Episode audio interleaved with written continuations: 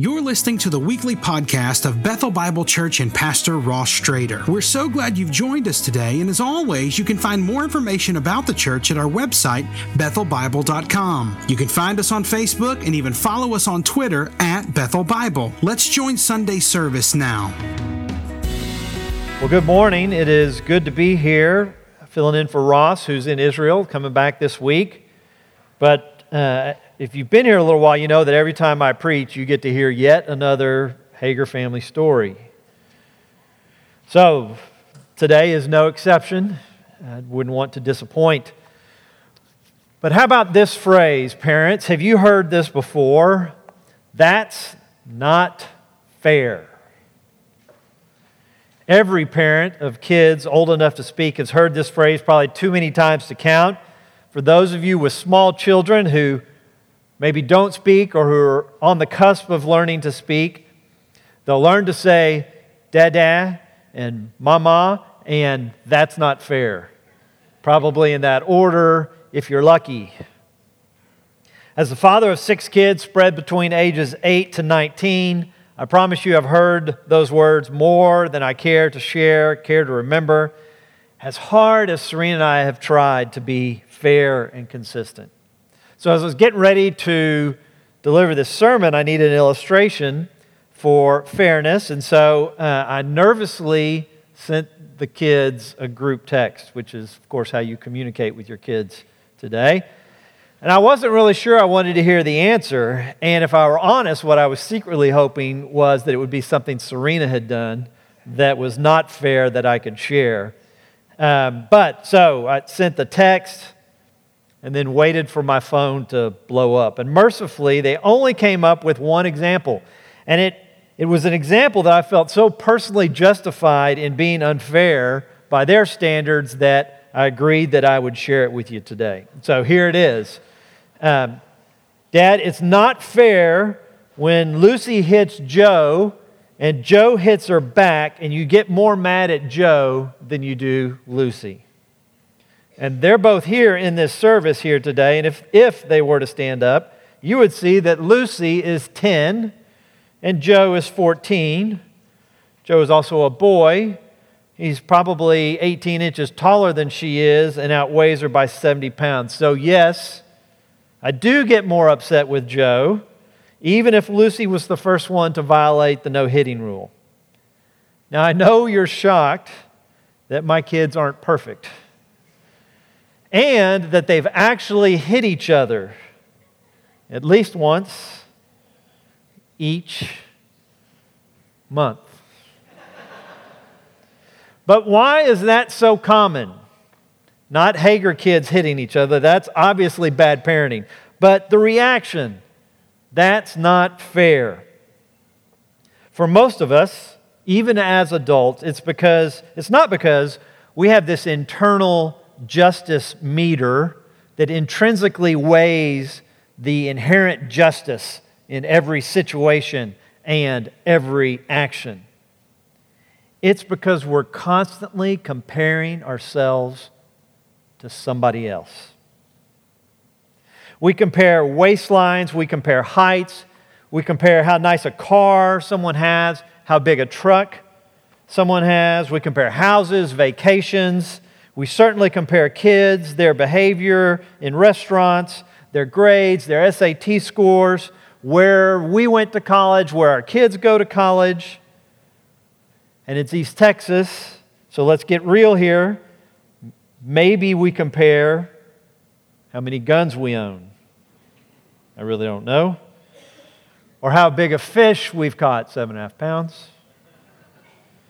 Or the deer we just shot yesterday morning, eight points.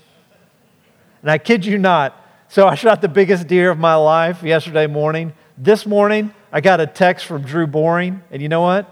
His deer was bigger than mine. totally not excited about the biggest deer of my life now just because Drew sent me that text this morning. We are constantly comparing ourselves not to some invisible, universally agreed upon standard like, oh, he looks good. He must be at his recommended weight. No, what we say is, gosh, his belly's smaller than mine. Or maybe the other way around. At least my belly's not as big as his belly is. We are constantly comparing ourselves to others. And it's not just outside the church. We do it here in the church. Most of the things I mentioned probably have already happened here this morning. But here's an example of a spiritual activity where comparison invades and can totally ruin it. So, someone in a Bible study or a life group who, hypothetically, talks too much. Not that there's a universally agreed upon standard for the right amount of talking in small group, but that standard is exactly how much that I talk, which is the perfect amount of talking. I'm the standard, and before you know it, you've completely tuned that person out, wondering why they're so inconsiderate that you miss what you really needed to hear to be able to minister to that person. Now, the disclaimer here if you've been in life group with me, and there's a couple of you in here who have, or Bible study, that's just something that I've heard other people talk about. It never happened in our group. It's just something that I've read about in small group books that pastors read. It certainly wasn't you and it wasn't me. The great theologian Teddy Roosevelt once said, Comparison is the thief of joy. And for the most part, I think TR was right that comparison leads to discontent, it leads to envy, and that envy steals joy. And if you're like me, you don't walk around with this great surplus of joy that you can afford to just waste it on comparing yourself to others. I could always use more joy more gratitude, and more peace. And that's what our parable today is about. It's the dangers of comparison. So turn with me to Matthew chapter 20, verse 1.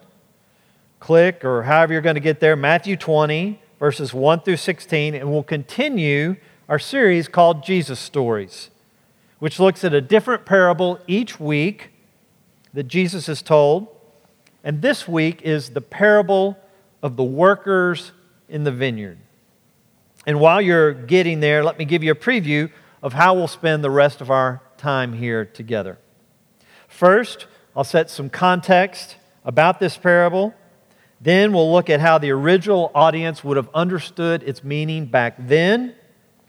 Then we'll look at what this parable teaches us that is always true about God or us. And then finally, what the implications of that truth are for us today. So, context, then, always, and now. So, follow along with me as I read from Matthew 20, beginning in verse 1. For the kingdom of heaven is like a master of a house who went out early in the morning to hire laborers for his vineyard. After agreeing with the laborers for denarius a day, he sent them into his vineyard. And going out about the third hour, he saw others standing idle in the marketplace. And to them he said, You go into the vineyard too, and whatever is right, I will give you. So they went. Going out again about the sixth hour and the ninth hour, he, the master, did the same. And about the eleventh hour, he went out and found others standing. And he said to them, Why do you stand here idle? all day. They said to him, Because no one has hired us. He said to them, You go into the vineyard too. And when evening came, the owner of the vineyard said to his foreman, Call the laborers and pay them their wages, beginning with the last up to the first. And when those hired about the eleventh hour came, each of them received a denarius. Now, when those hired first came, they thought they would receive more, but each of them also received a denarius. And on receiving it, they grumbled at the master of the house, saying, The last worked only one hour, and you have made them equal to us, who have borne the burden of the day and the scorching heat. But he replied to one of them, Friend, I am doing you no wrong. Did you not agree with me for a denarius? Take what belongs to you and go. I choose to give to this last worker as I give to you. Am I not allowed to do what I choose with what belongs to me? Or do you begrudge my generosity? So the last will be first, and the first last.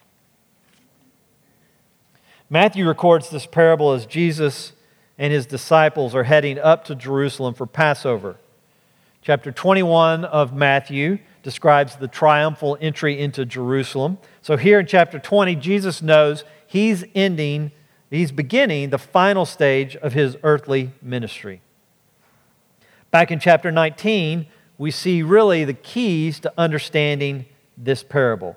The middle of chapter 19 is the encounter between Jesus and the rich young ruler who the young ruler says, What, you know, I've done everything the law demands since I was a youth. What more must I do to have eternal life? And Jesus says, Good for you. If you would be perfect, go sell what you possess and give to the poor, and you will have treasure in heaven. And come, follow me.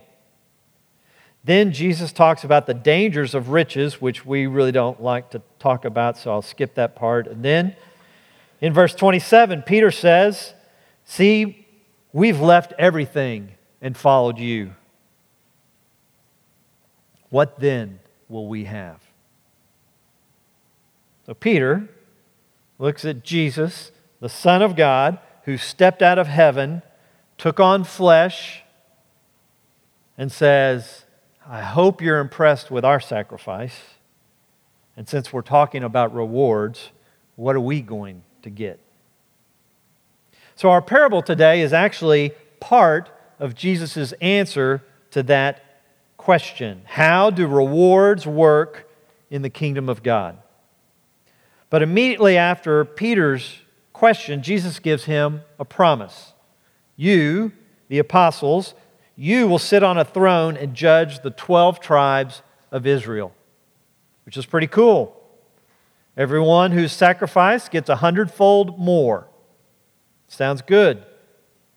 Then chapter 19 ends in verse 30 with, But many who are first will be last, and the last first, which is very similar to how he ends the parable we're studying today. So, just as a reminder, the original inspired manuscripts didn't have chapter breaks and they didn't have verse numbers. So I think it's best if we took everything from Peter's question through the end of this parable as one section. That's the context for this parable.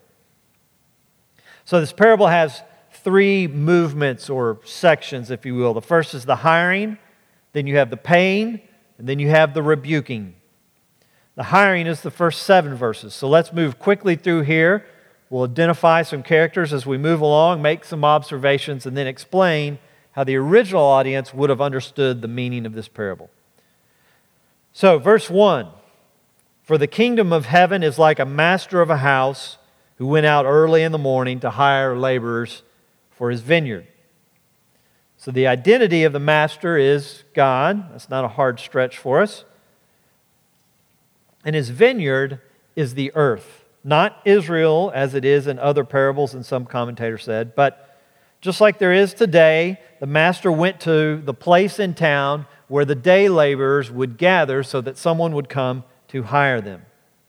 And the wage he agrees to with these first workers, who he hires before six in the morning, is they'd work for a denarius, which was the standard daily wage for a soldier or for a household servant. But a day laborer is a couple of steps below kind of the economic ladder than those folks. So this wage would have been perceived by those workers as a very generous, a more than fair wage. So the first of the five groups of workers gets hired by the master. They head to the vineyard, and they're later joined by later workers at 9, 12, and 3, and finally at 5 p.m.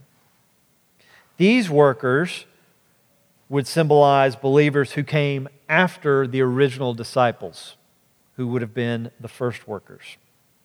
The wages aren't specifically set for the later workers, The master just tells them in verse 4 that he will do what is right, which means they would likely expect to get a proportionate share of a day's wage, consistent with the amount of time that they have worked.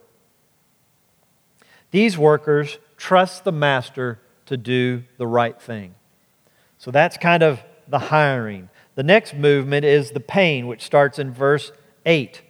At the end of the workday, which would have been 6 p.m., the owner has the foreman collect all the workers together and pay them, which is what Leviticus 19:3 and Deuteronomy 24:15 direct.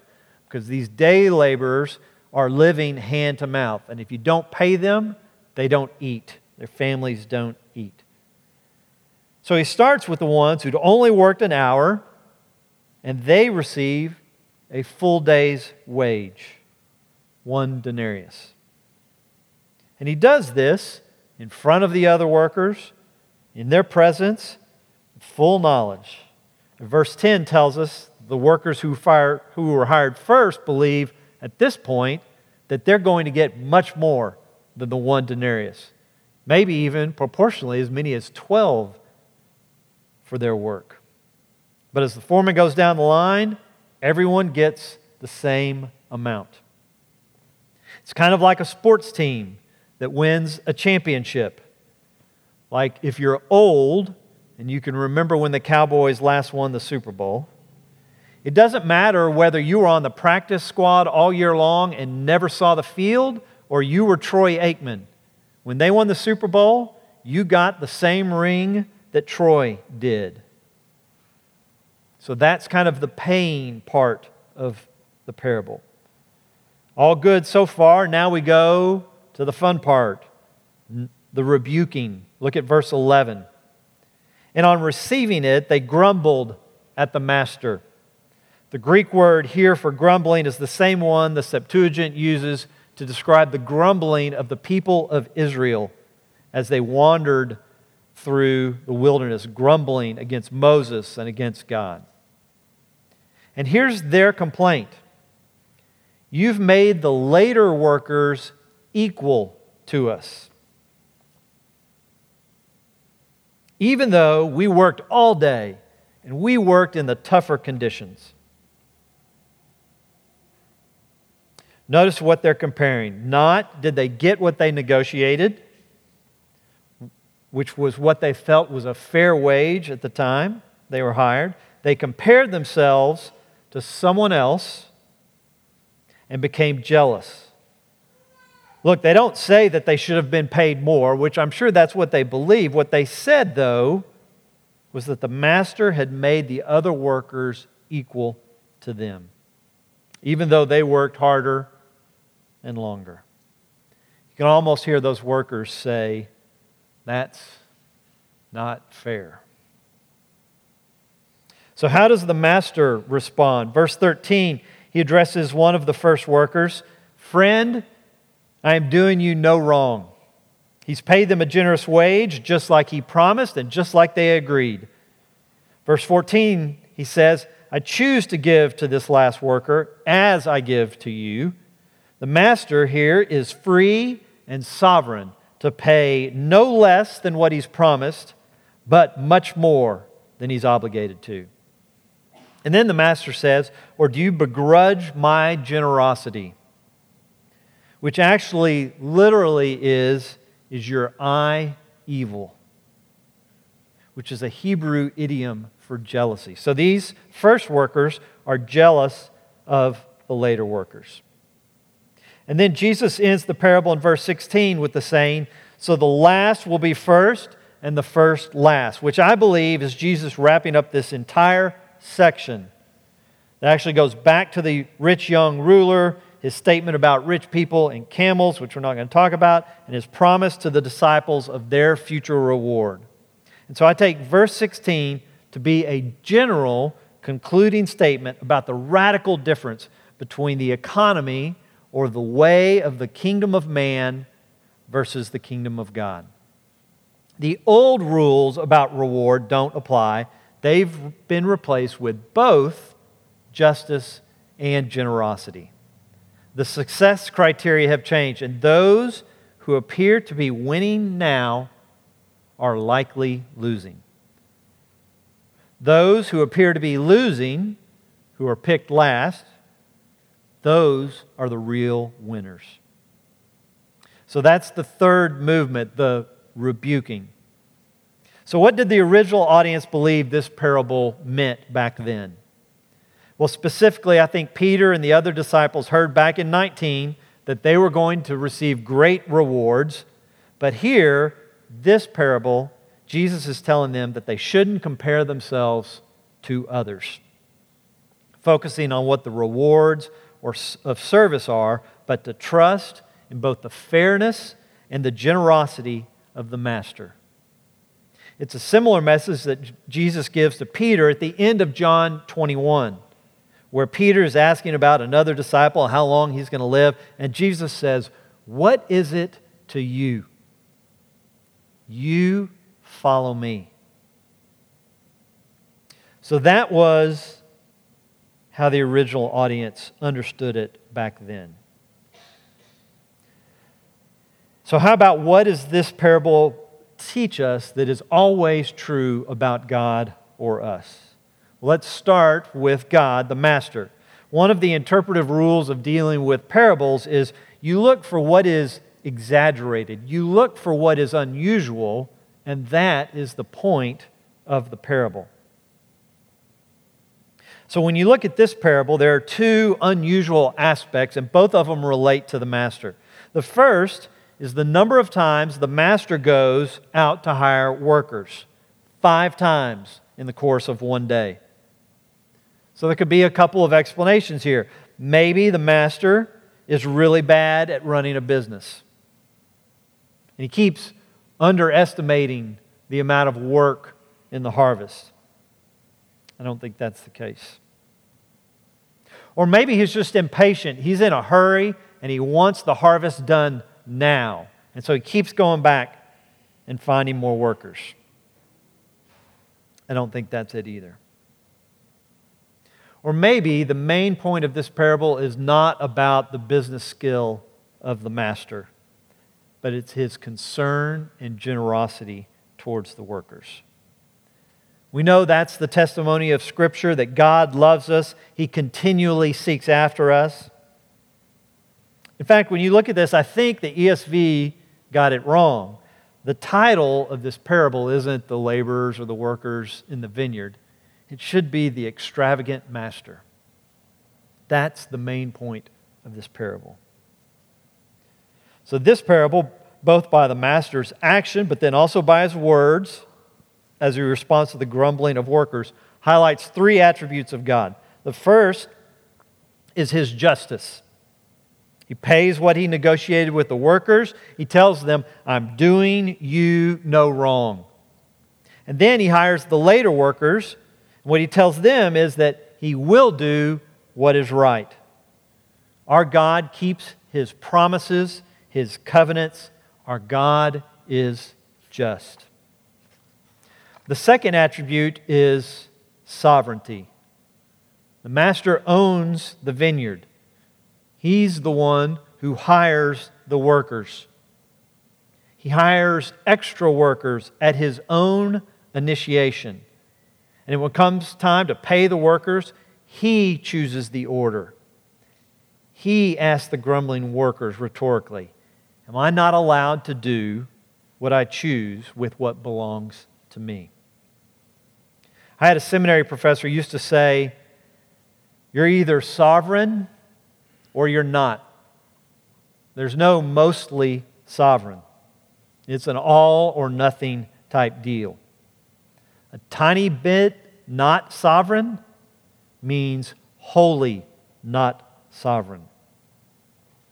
He chooses, he freely initiates, he freely rewards. He's not obligated to us based on our actions. We don't manipulate or appease him to obligate or bind him in any way. God is sovereign. He's just, he's sovereign, and God is generous. He hired more workers than he needed, he paid them more than he had to, and he continued to go back and hire more, and go back, even as the day came to a close in the 11th hour. And then even he says the reason he pays all the workers the same is because he's generous to the later workers. He's just, he's sovereign, he's generous. Now, what does this parable teach us that is always true about mankind? For starters, it's better to be a later worker than an early worker, right? And that's obvious. Not because they don't have to work as long or as hard as the earlier workers, but because they are the greater recipients of God's generosity. Who do you think at the end of the day is more loyal to this master? Who loves the master more? Who should be more motivated to work for him in the future? It's the ones who are the greater recipients of his generosity, the later workers. Unlike PE in elementary school, when you're choosing teams for dodgeball, it is okay to be the last one chosen here. The second reason it's better to be the later worker is you don't want to be a grumbler. We see the pattern here. Compare yourself to others, become envious of them, discontent with your circumstances. And now it's really a short move from why me to why God. Grumbling to the sovereign God of the universe, that's not fair. You know, it might be easy to criticize these first workers, but they're a great reminder to us about how expectations can quietly and invisibly sneak in. And in doing so, lead to entitlement, to broken relationships, to bitterness, and a loss of joy. So, how does that work? I started by saying today that comparison was the thief of joy. Well, the byproduct of comparison is entitlement. And by that I mean there are two different objects of comparison comparison of others, or comparison of your situation against the situation you feel you deserve. The first workers compared themselves to the last workers who got paid a full day for one hour of work, which caused them to feel they deserved more compensation than they had already agreed to. That's entitlement. So here's an example of entitlement. True story. I was 15 years old, had no money saved for a car, and one Friday afternoon, my dad comes home from work driving a 1968 red Mustang. He tosses me the keys and says, This is for you. The dealer's going to let you drive it all weekend, and if you like it, and I could tell by looking at it, of course I liked it. He goes, Well, take it to the mechanic on Monday, get it checked out, and you can keep it. And I was totally blown away. I had no expectation that I was going to get a car, let alone a classic sports car, maybe one of the coolest cars ever made in the history of automotives. And as I drove around Tyler that weekend, you know that I thought that was a game changer for Fritz Hager. Life was going to be better in Tyler in that red Mustang. So I drove the car to the mechanic first thing on Monday, and I was about half a mile away out on 155, and boom, the transmission fell out of the bottom of the car.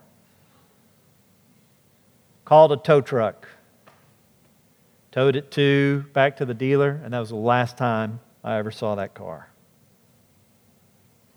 Next week, scene repeats itself. Except this time, my dad brings home a 1977 Dodge 150 Adventurer pickup truck. That was, uh, how should I say this? Not a red Mustang. I referred to it as uh, urinal yellow with a tan side panel with an awesome eight track tape player and a nice character building dent on the side of the truck. Now, a week before, I hadn't expected a nice car. No one had promised me any such thing. But after three days in a red Mustang, it wasn't that it was unjust, it was just that my expectations for what was fair to me had changed. And I was very disappointed with that truck because I'd come to believe wrongly that I was entitled to something better. And here's why expectations can be so dangerous the disappointment in not having that expectation met leads to bitterness. I had more sense than to say it out loud to my parents, but in my mind, I was saying, that's not fair. I grumbled about my parents when, in fact, I should have been grateful to them. They bought me a car that I couldn't afford and let me use it. And that's the same thing we see in the parable here. The first workers should have been grateful that they'd received a very generous wage and that they had the opportunity to work that day and provide for their family. Instead, after they compared themselves to the first workers, their expectation changed. And they felt they were entitled to more than they actually were, robbing them the joy of work and damaging their relationship with the master. So, what does that mean for us now? I want to drill down and look at two implications for us comparing ourselves to others or comparing our circumstances to the circumstances we think we deserve. That sense of entitlement. I think we make two great errors in comparison. And those errors make all the difference. At least difference if you're interested in real peace in the face of adversity, real joy in the face of suffering. Because there's actually one form of comparison that does not steal joy, but enables it. The first error is we compare against the wrong standard. It's a standard based on others or a standard based on us. It is a standard of our own making. And here's where I see that played out in our community in Tyler, Texas, in East Texas.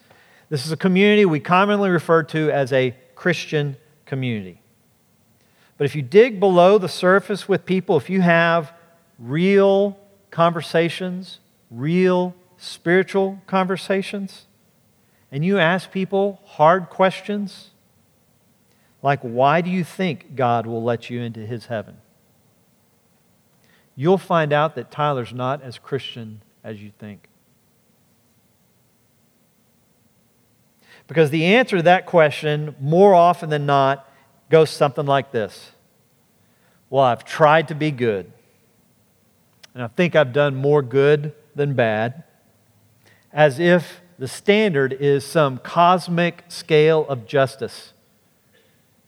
That as long as the good even just slightly outweighs the bad, you're okay, eternal life. Or, if based off your own standard, it tips the other way, you don't want to talk about that.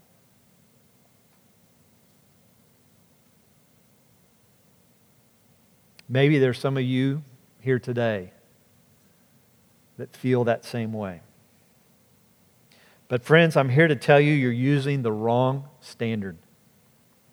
And your standard won't get you there. The only standard that is good enough for the master is the perfection that Jesus offers. And we cannot achieve that perfection on our own, it is impossible. But the master who is just is also generous. He is gracious, and he's made a way, the only way, which is through faith in his son Jesus. Faith or trust in Jesus' perfection, not how you measure up to your own standard. The standard is his obedience, not ours. And that's what makes peace with God possible. is the only way to real peace, real joy, is comparing ourselves to Jesus. All other objects of comparison lead to envy and jealousy and bitterness. You know, the second error, which I think is more common among believers, is that we compare against the wrong perspective. And by that I mean temporally. We see only our current circumstances, the here and the now, and we lose sight of two different times on both ends of the spectrum. The first is we fail to look back at the cross, to look back to see God's justice, His sovereignty, and His grace personified in Jesus of Nazareth, who freely and lovingly met the impossible standard of perfection that we could never achieve by living a perfect, sinless life and in his death taking the penalty for our sin, paying the price that we could not pay. Looking back to the cross causes us to appreciate our current circumstances, to see our great need for a Savior, to see how generous the Master has been to us, and then responding with work and with gratitude for the generosity that we've received from Him. Look just past this parable at verse 18 and 19 in Matthew 20 and compare yourself to Jesus here, where he says, And the Son of Man will be delivered over to the chief priests and the scribes, and they will condemn him to death and deliver him over to the Gentiles to be mocked and flogged and crucified.